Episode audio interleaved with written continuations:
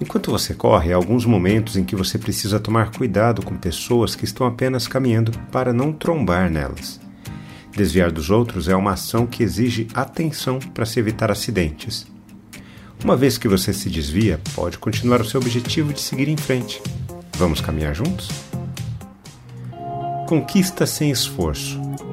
Essa é uma das propostas que o pecado apresenta ao ser humano. Na tentação de Jesus no deserto, o diabo propôs entregar a Jesus a glória sem a cruz. Hoje, nós queremos emagrecer sem a disciplina de uma alimentação adequada. Queremos estar bem de saúde sem a prática de exercícios físicos. Preste atenção: conquista sem esforço não é mérito.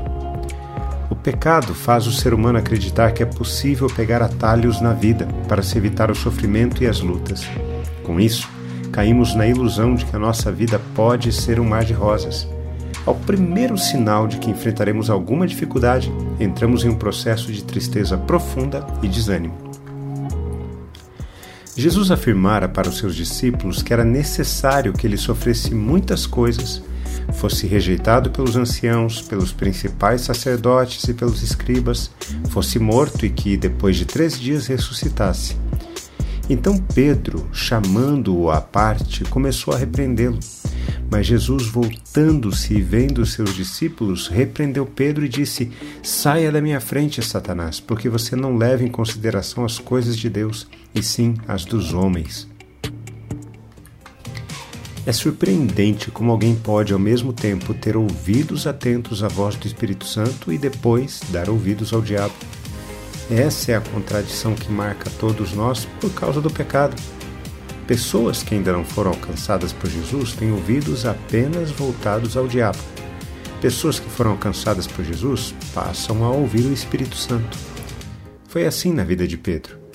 Alguns versículos antes, ele foi direcionado por Deus quando confessou: Tu és o Cristo, Filho do Deus vivo.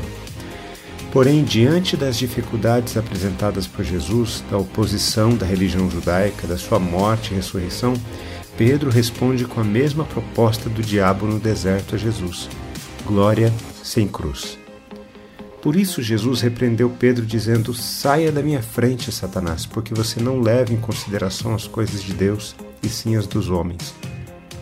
O coração humano anseia viver uma vida de comodidade e facilidades isso é um engodo, um engano.